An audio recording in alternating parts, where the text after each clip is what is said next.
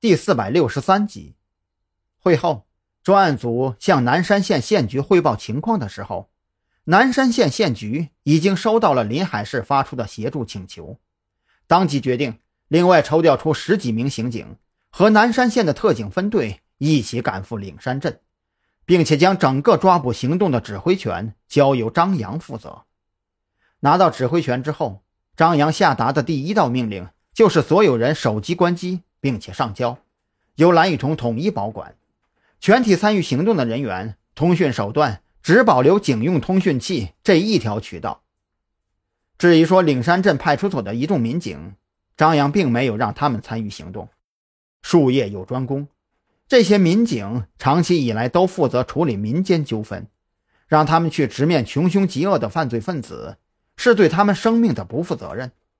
但是张扬对他们的要求则和专案组一样，从即刻起不能离开岭山镇派出所半步，手机也都全部关机上交。毕竟岭山镇的情况跟临海市不一样，子午会在这里经营已久，镇上的人口密度又大，天晓得有没有他们的耳目喉舌。万一这些民警和家人交流的过程中疏忽大意，露出哪怕只言片语。都有可能导致口口相传、走漏风声，给最终的抓捕行动造成巨大的损失。对所有人而言，这都是一个漫长的夜晚。岭山镇派出所里弥漫着大战将近的氛围，所有人的脸上都写满了紧张。凌晨三点半，张扬接到了韩立军发来的短信，简明扼要地讲述了他在布控过程中的发现。山梁下方的低洼里有一处天然洞穴，这处洞穴存在人为拓宽整改的痕迹，而且从洞口进进出出、替班放哨的守卫数量来看，山洞里人员众多，而且有着严密的制度等级区分。凌晨四点半，南山县县局传来消息，南山县集结的刑警和特警分队已经开拔，预计在五点四十左右能够抵达岭山镇。南山县的支援部队预计还有一个小时能够抵达。蓝雨桐、小秦，你们两个留守岭山镇派出所，主要是配合派出所民警对小镇范围的街道进行密切监控，谨防小镇上藏有子午会的耳目。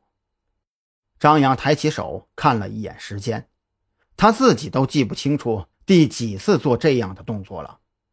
往日里飞快的秒针，眼下却慢如蜗牛。放心吧，镇上的事情你们就别操心了，注意安全。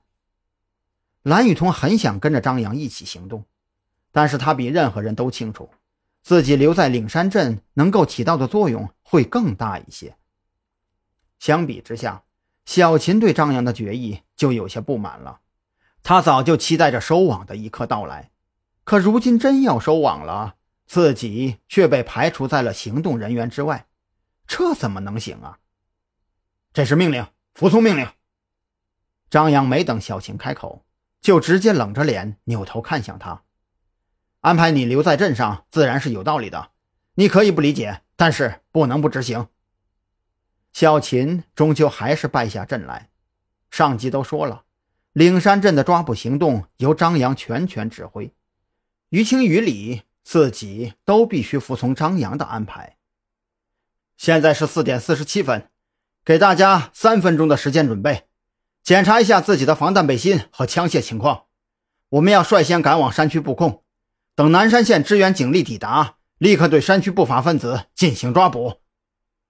张扬冷声命令着，带头拔出腰间的手枪，动作熟练的来回拉扯枪栓，检查是否存在卡壳的潜在故障。一时间，整个派出所院子里。充斥着咔嚓咔嚓拉动枪栓的声音，肃杀的气息更浓了。